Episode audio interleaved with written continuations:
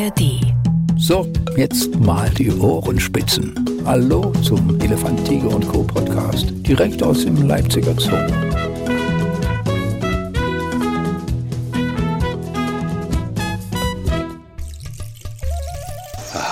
Wieder ein schöner Tag, wieder ein wunderbares Wetter für Elefant, Tiger und Co., den Podcast. Jeder, der auf der Suche durch die ARD Audiothek hier vorbeigekommen ist, herzlich willkommen. Aber natürlich auch allen anderen, die diesen Weg gefunden haben. Gleich der Hinweis, aber trotzdem über die ARD Audiothek gibt es uns immer.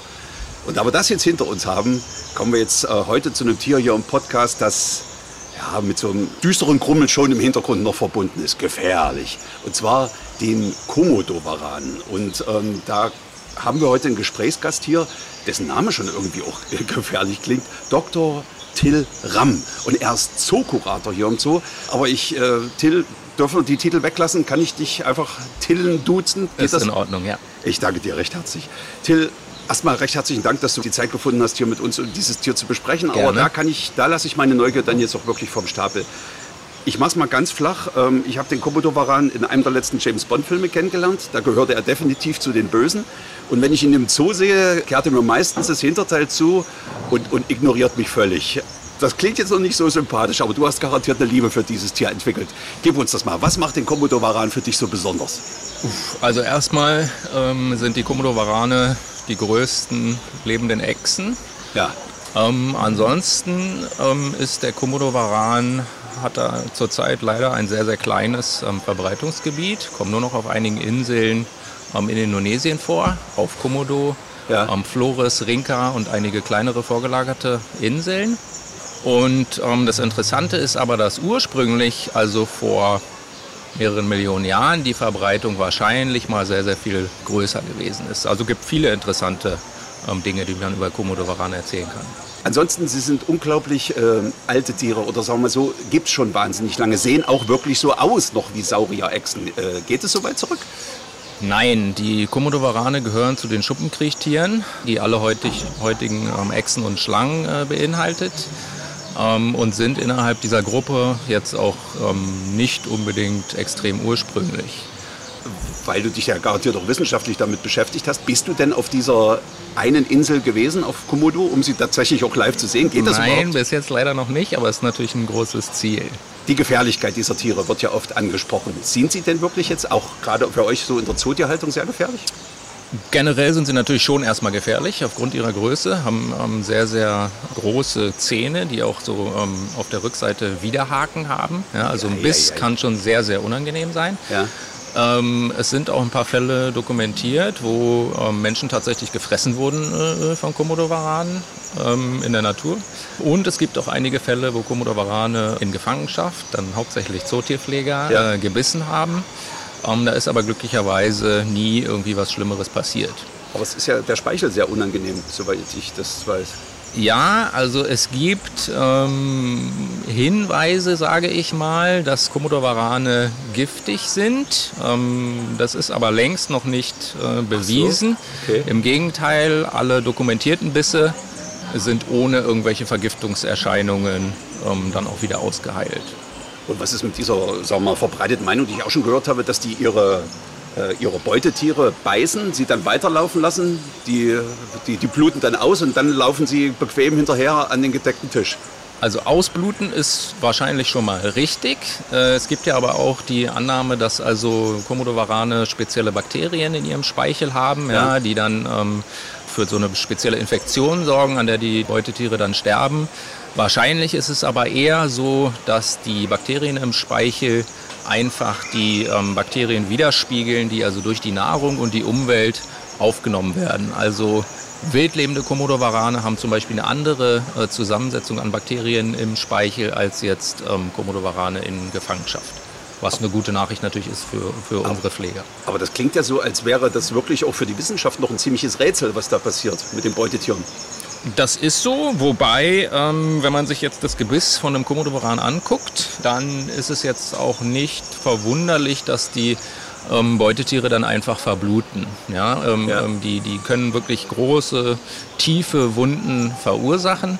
Und wenn jetzt meinetwegen ein Wasserbüffel da am Bein gebissen wird, einen halben Tag noch im Schlamm steht mit so einer riesigen Wunde, ähm, dann stirbt er einfach am Blutverlust äh, bzw. am hypovolemischen Schock. Und ähm, insofern ist da dann eigentlich kein Gift mehr nötig. Wie nähert ihr euch dann denn zum Beispiel so einem Tier bei euch? Also ich sage mal so, das Beißen scheint ja schon gefährlich zu sein. Kann der Wara noch mit dem Schwanz was machen? Gefährlich werden? Die können mit dem Schwanz auch schlagen. Ja, das kann auch durchaus ähm, sehr schmerzhaft sein. Wir versuchen natürlich den Kontakt so gering wie möglich zu halten. Wenn man mal mit einem Tier auf die Anlage gehen muss, dann ist ähm, das Allerwichtigste, dass man darauf achtet, dass man nicht nach Futter riecht. Ähm, okay. Warane haben ja diese gespaltene Zunge, ja. ähm, mit der sie Geruchspartikel aus der Luft aufnehmen können. Die können über sehr, sehr große Distanzen ähm, Beutetiere riechen. Ähm, das heißt also auch, wenn man jetzt irgendwie vorher meinetwegen eine, eine Ratte oder so angefasst hat, dann merken die das. Das heißt also, man muss, äh, bevor man die Anlage betritt, sich ganz ordentlich die Hände waschen. Ähm, und was die Pfleger noch zusätzlich machen, ist, sich die, die Hosenbeine mit ähm, Desinfektionsmittel einzureiben, sodass man also quasi einen eventuellen äh, Beutetiergeruch damit dann so übertüncht. Aber ähm, riecht der Mensch nicht nach Mensch und damit automatisch auch nach Beute für den Varan? Ähm, das kann ich nicht beurteilen, wie das für einen Varan riecht. Aber ähm, nein, also eigentlich äh, merken die ja auch recht schnell, dass die Pfleger eben keine Beutetiere sind. Ja, die, ja. die, die erkennen Personen dass sie da also dann in so einer Situation kein Futter zu erwarten haben und in dem Moment ist es dann eigentlich auch sicher. Nun kann ich mich vor noch nicht allzu langer Zeit an eine Begebenheit bei euren Varanen erinnern, wo einfach ein steifes Bein, glaube ich, hatte. Also so eine Verletzung, die mit ich sag mal, Reha-Maßnahmen wieder ja. auskuriert werden musste, dann muss man natürlich an das Tier direkt ran. Das stimmt. Wie, wie, wie ist das für euch möglich? Ähm, das ist eigentlich sogar recht einfach möglich, weil die Tiere relativ gut trainiert sind. Ähm, wir haben zum Beispiel eine spezielle Kiste für den äh, Komodo Varan ähm, mit, mit verschiedenen Abteilen. Ja? ja. Und die, die sind darauf trainiert, in die Kiste reinzugehen. Und an der Kiste kann man an verschiedenen äh, Stellen die dann öffnen und zum Beispiel Behandlungen meinetwegen am Bein oder am, am, am, Rücken oder wie auch immer äh, dann vornehmen, ohne das Tier zu betäuben, was natürlich es sehr erleichtert. Und das lässt es mit sich auch geschehen dann, ja? Das lassen sie mit sich machen. Also zumindest das älteste Tier, ähm, Kampung, ja. ähm, der bleibt in so einer Situation eigentlich relativ ruhig. Ich habe es selbst miterlebt, vor kurzem ähm, wurde da Blut abgenommen und das war ohne größere Probleme halt mit Hilfe dieser Kiste möglich wie bewegungsfreudig sind denn die Warane überhaupt? Also ich sehe sie ja, wie gesagt, meistens unter der Höhensonne dösen. Also sie sind jetzt nicht die aktivsten ja. Tiere. ähm, gut, das, das Kampong, der ist ja schon ein bisschen älter, ist jetzt etwas über 18 Jahre alt. Aber die beiden jüngeren Tiere zum Beispiel, ähm, die bewegen sich schon auch zwischenzeitlich recht häufig. Kannst du recht häufig mal einordnen? Also ist es noch mal kurz nach dem Futter zu schnappen oder wechseln die schon irgendwann auch mal die, die, die, die Örtlichkeiten? Also ähm, ein großer Punkt ist natürlich Thermoregulation. Ja, die ja. haben im Gehege äh, verschiedene ähm, Stellen, wo unterschiedliche Temperaturen herrschen. Und ähm, da sind sie natürlich dann schon immer unterwegs. Zum Beispiel, äh, wenn es ihnen zu warm wird, gehen sie an einen kühleren Punkt und so weiter. Ordne mal bitte die 18 Jahre von Kampong ein. Ist das jetzt äh, ein junger Mann? Ist das, ein, ist das schon ein älterer Herr? Mittleres Alter bis etwas älter. Höchstalter wird so ungefähr auf 30 äh, Jahre geschätzt. Ihr hattet ja, soweit ich mich erinnern kann, auch schon Erfolg mit, mit Nachzucht. Oder zumindest äh, wurde der Boden immer untersucht, ob denn schon Eier dort abgelegt werden. Erzähl uns doch mal bitte von diesem echt schwierigen Finden, ob da Nachwuchs ist. Ja, also es ist so, dass ähm, Komodowarane ja Eier legen. Ähm, die werden oft ähm, ziemlich sorgfältig äh, vergraben oft, zumindest in der Natur. Und hier haben wir das auch so ähm, ein bisschen mitgekriegt, werden die Gelege dann auch von den Weibchen bewacht. Ja. Ähm, insofern, ja, muss man natürlich schon äh, erstmal mitkriegen, dass überhaupt äh, Eier abgelegt äh, wurden. Und dann muss man auch noch rankommen, äh, die Eier vorsichtig äh, ausgraben. Wie bei allen Reptilieneiern ist es wichtig, dass sie nicht gedreht werden. Ja? Ähm, und dann muss man sie idealerweise in den Inkubator äh, überführen. Drehen würde bedeuten, dass Jungtier stirbt? Drehen würde bedeuten, dass das Jungtier ähm, abstirbt, genau, weil Reptilieneier haben keine Hagelschnüre. Ja. Ähm, und dementsprechend äh, ist ein Drehen dann schlecht. Das ertrinkt dann quasi im. Äh wird erdrückt, genau. Wie muss man sich diese Eier vorstellen? Also ich habe immer mal das klassische Straußenei jetzt vor mir. Ist da Größe und, Bestell äh, und, und, und Schale ähnlich? Also die sind etwas weichschaliger. Ja. Ähm, und wie groß sind die? Also ja, Du zeigst dir ein, ein super also großes Hühnerei letzten Endes. 8 ja. Zentimeter würde ich jetzt mal so schätzen. Äh, ja. Ungefähr um die 100 Gramm wiegt so ein Ei. Und sieht man, ob was drin ist? Also ist das, äh, sagen wir mal, durchsichtiger als eine normale Hühnerschale? Man kann die gut durchleuchten, ja. Äh, nach einigen Tagen kann man dann äh, Blutgefäße erkennen, wenn die befruchtet sind. Wenn ihr aber nicht merkt, äh, dass sie was gelegt hat und ihr sagt, sie bewacht das dann auch, ist es doch auch wieder so eine gefährliche Grundsituation. Man kommt in das Gehege und weiß gar nicht, warum ist die Stimmung jetzt hier so komisch. Das stimmt, wobei man es in den meisten Fällen dann schon eigentlich deutlich äh, am Körperumfang äh, merkt, weil die legen äh, bis zu oder im Durchschnitt 20 bis zu 30 Eier ab und danach sieht das Weibchen dann äh, ja. deutlich verändert aus. Das, das, das, das glaube ich gerne. Und äh, den Boden am Boden erkennt man es wohl nicht. Also das wird dann quasi auch wieder eingeebnet, abgeklopft. Die buddeln das recht gut wieder zu. Ja. ja. Das ist nicht einfach, äh, das zu erkennen. 20 klingt natürlich jetzt wahnsinnig viel. Also ich meine, klar, in der Natur geht es darum, dass nur ein paar davon überleben. Im Zoo ist die Chance ja viel größer. Zu groß? Also ich meine, wenn ihr auf einmal 20 Jungtiere habt? Ja, tatsächlich. Äh, wenn wir 20 Jungtiere hätten und diese alle groß werden würden, ähm, dann muss man natürlich auch erstmal äh, andere Zoos finden, ja. ähm, die den Platz haben, um Komodowarane überhaupt zu halten. Na, hattet ihr diesen Fall denn schon mal mit so einem Erfolg? Oder? Wir hatten 2021 die erste deutsche Nachzucht von Komodowaran, ja. aber äh, da ist nur ein einziges äh, Tier geschlüpft. Ja. Ähm, und dieses Tier haben wir auch jetzt hier noch im Zoo und zwar hinter den Kulissen. Ein Tier geschlüpft, aber es waren viel mehr Eier oder waren es auch nur. Es waren tatsächlich 19 Eier. Ja. Aber wenn du sagst, erste Nachzucht, das war ja äh, Pionierarbeit dann, oder? Das war ein großer Erfolg, ja. Und ihr wisst denn demzufolge auch nicht, warum es nur eins davon geworden ist? Oder, oder habt ihr da schon Schlüsse draus gezogen? Ist schwer zu sagen. Also es ähm, wurden meines Wissens neun Eier in den Inkubator überführt. Alle anderen waren schon ähm, beschädigt. Und teilweise war auch in diesen Eiern ähm, ein Embryo drin, ja. der aber nicht voll entwickelt war. Das heißt also während der Inkubationsperiode, die recht lang ist, ähm, kann bis zu acht Monate dauern, bis aus dem Ei was rausschlüpft. Ähm, während der Inkubationsperiode sind die also aus irgendeinem Grund abgestorben. Was genau da die Ursache war, wissen wir nicht. Acht Monate. Das heißt, auch in diesem, äh, in diesem Erdnest liegen die Eier monatelang? Ja. Und kümmert sich dann noch irgendjemand drum? Nein, außer also diesem Bewachen ähm, betreiben die jetzt irgendwie keine Brutpflege. Das heißt also, die Wärme von oben, wird das dann an den Sonnenplatz gelegt, die, dass es die Wärme von oben richtet? Oder? Ja, die nutzen teilweise schon vorhandene ähm, Nester von Vögeln. Ähm, in Australien vergraben Warane oft ihre Eier zum Beispiel in Termitenbauten, ja. weil da so eine sehr konstante Temperatur und Luftfeuchtigkeit äh, herrscht. Genau, das wird dann im Prinzip über die Umgebungstemperatur gesteuert. Aber acht Monate lang das Nest zu bewachen, also ich meine, da ist ja die Waranmutter Ewigkeiten mit beschäftigt. Also bis zum Ende hat man es, glaube ich, noch nicht beobachtet, aber über einen Zeitraum von einigen Monaten.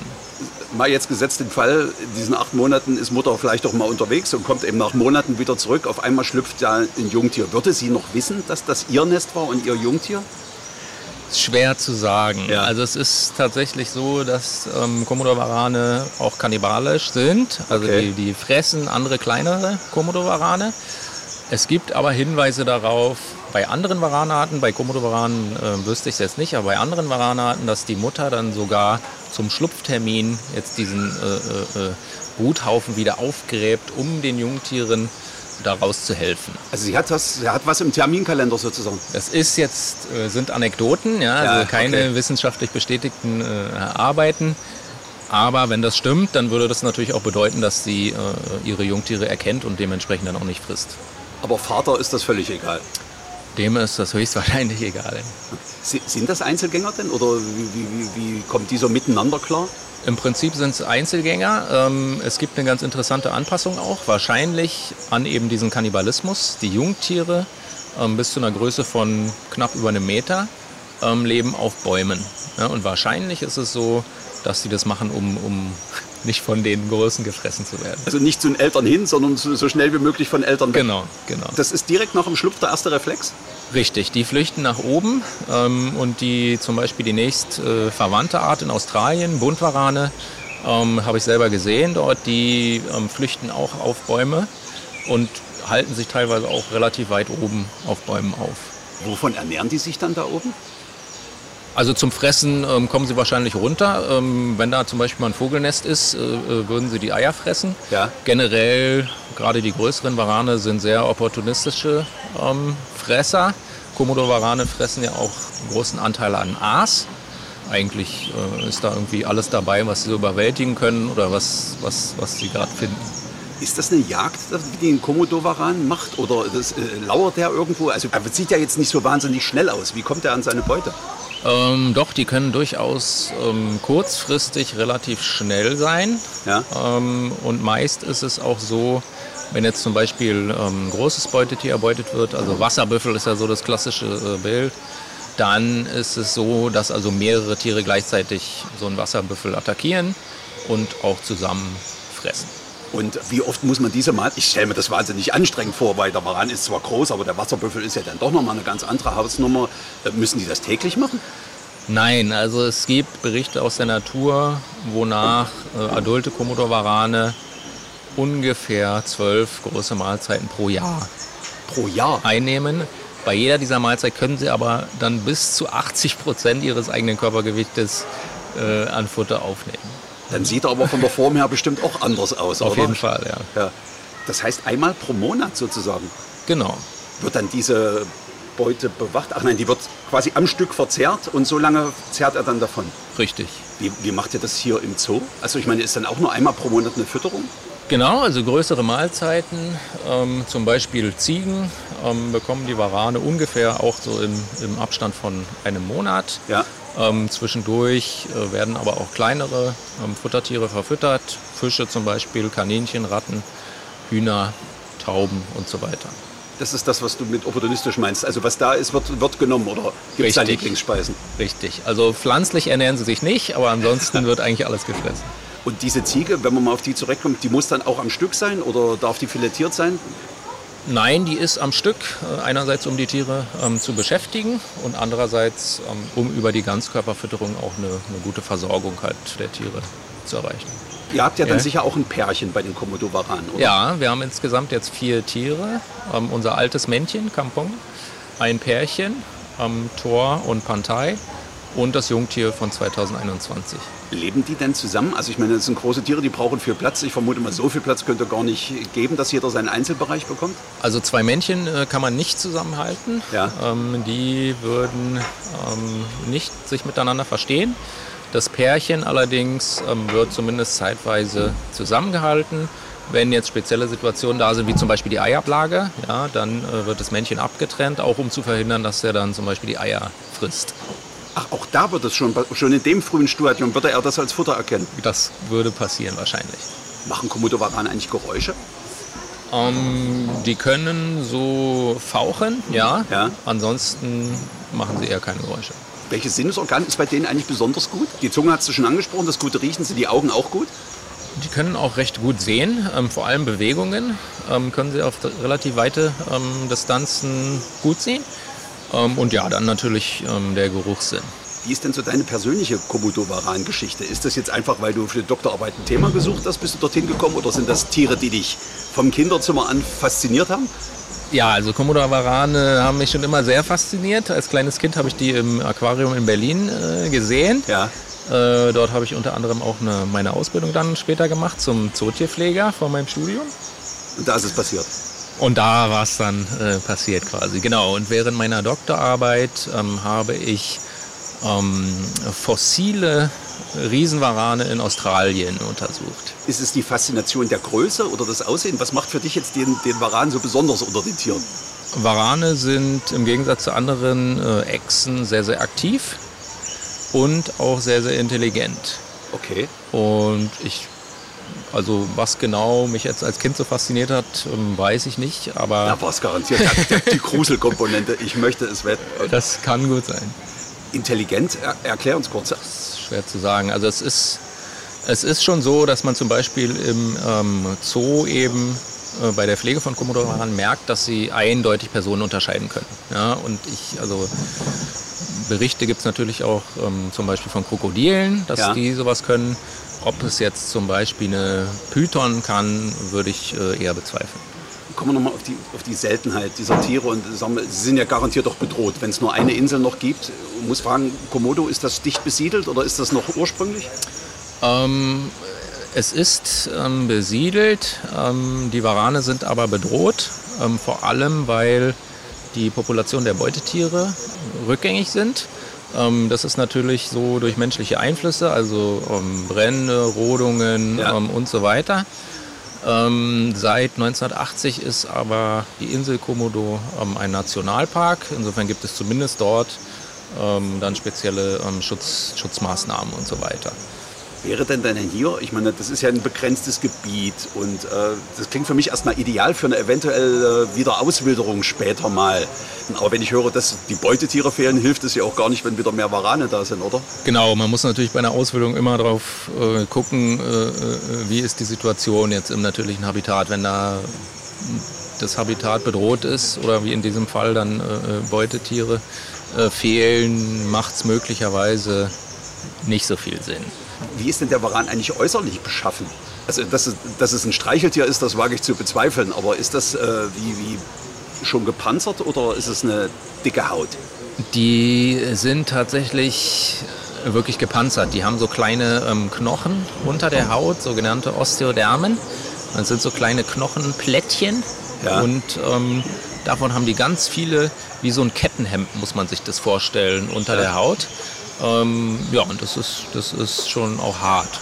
Also unter der Haut. Also man sieht es äußerlich gar nicht. Nein, man sieht so kleine ähm, ähm, Erhöhungen Ja. und dort drunter liegen halt eben diese Osteodermen. Also wenn man quasi drauf klopft, würde man, würde man ein Geräusch hören sozusagen.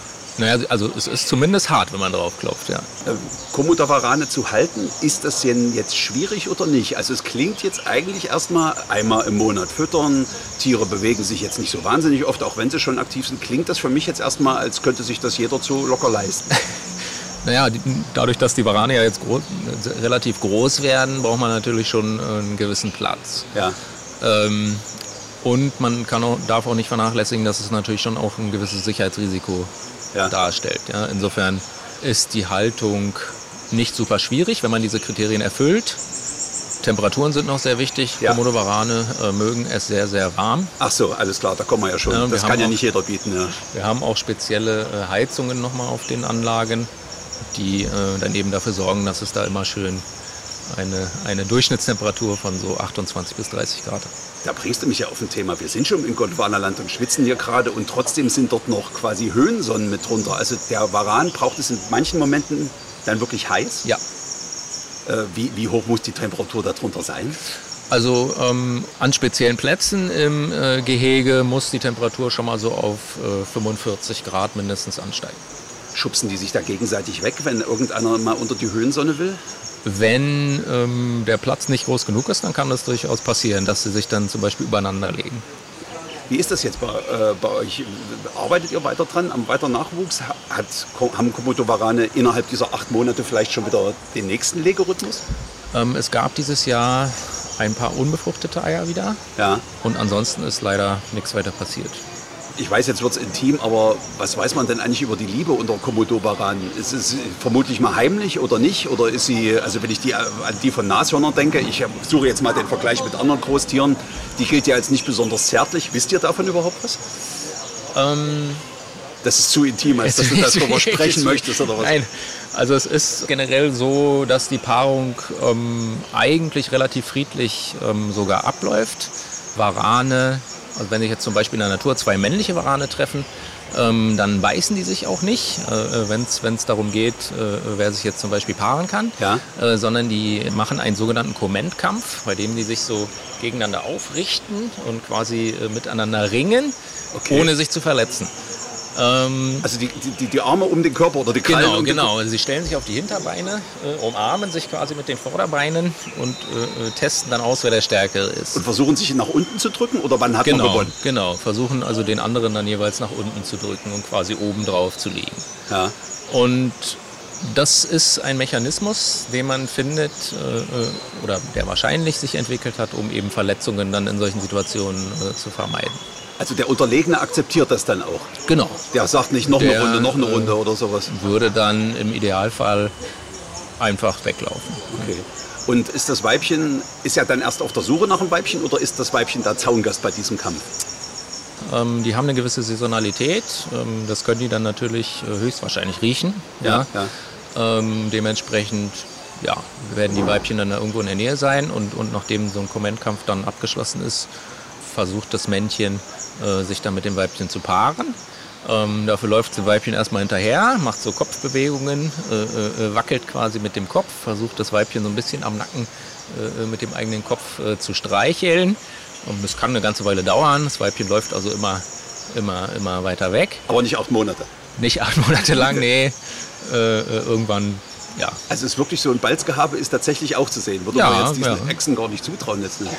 Doch, das ist tatsächlich auch so bei allen anderen Varanarten und auch bei vielen anderen Echsenarten ist es auch so. Wenn ihr jetzt quasi diese Pionierarbeit geleistet habt, seid ihr dann auch besonders Mode in anderen Zoos? Äh, weil die natürlich sicherlich fragen, wie läuft es damit? Kann man das auch machen? Könnt ihr uns da helfen? Also ich wurde zumindest jetzt noch nicht angefragt. Äh okay, aber wie dokumentiert ihr denn zum Beispiel jetzt eure Pionierarbeit, wenn zum Beispiel ihr eben die erste Nachzucht hattet? Naja, also die Daten werden natürlich alle aufgenommen. Sowas wie äh, Inkubationsdauer, ja. Schlupf, äh, Schlupfgewicht, Schlupfgröße, Wachstumsrate, sowas wird natürlich alles dokumentiert. Okay, also das dann deutlich unromantischer, sondern wirklich sachliche Arbeit. Es ist allerdings auch jetzt so, dass Komodowarane in Gefangenschaft schon relativ häufig gezüchtet wurden. Ja. Ähm, Prag zum Beispiel hat eine sehr erfolgreiche ähm, Zucht. Insofern ähm, gibt es dazu auch schon relativ viel aber Deutschland war das Wissen ja quasi die Premiere. Ja. Okay. Dazu natürlich an dieser Stelle nochmal recht herzlichen Glückwunsch. Till, ich danke dir recht herzlich für die Ausführungen. Also ich habe nach wie vor großen Respekt vor diesem Tier, definitiv. Aber ich werde James Bond demnächst vielleicht mit anderen Augen schauen. Ich danke dir recht herzlich für die Ausführungen. Ich danke Und, auch. Danke. Wenn sich mal wieder was ergibt, immer wieder gern. Erfolgreichen Tag dir noch. Tschüss. Ich danke auch. Schönen Tag noch. Dann wäre also alles gesagt. Elefant, Tiger und Co. Ein Podcast von Elefant, Tiger und Co. MDR Sachsen.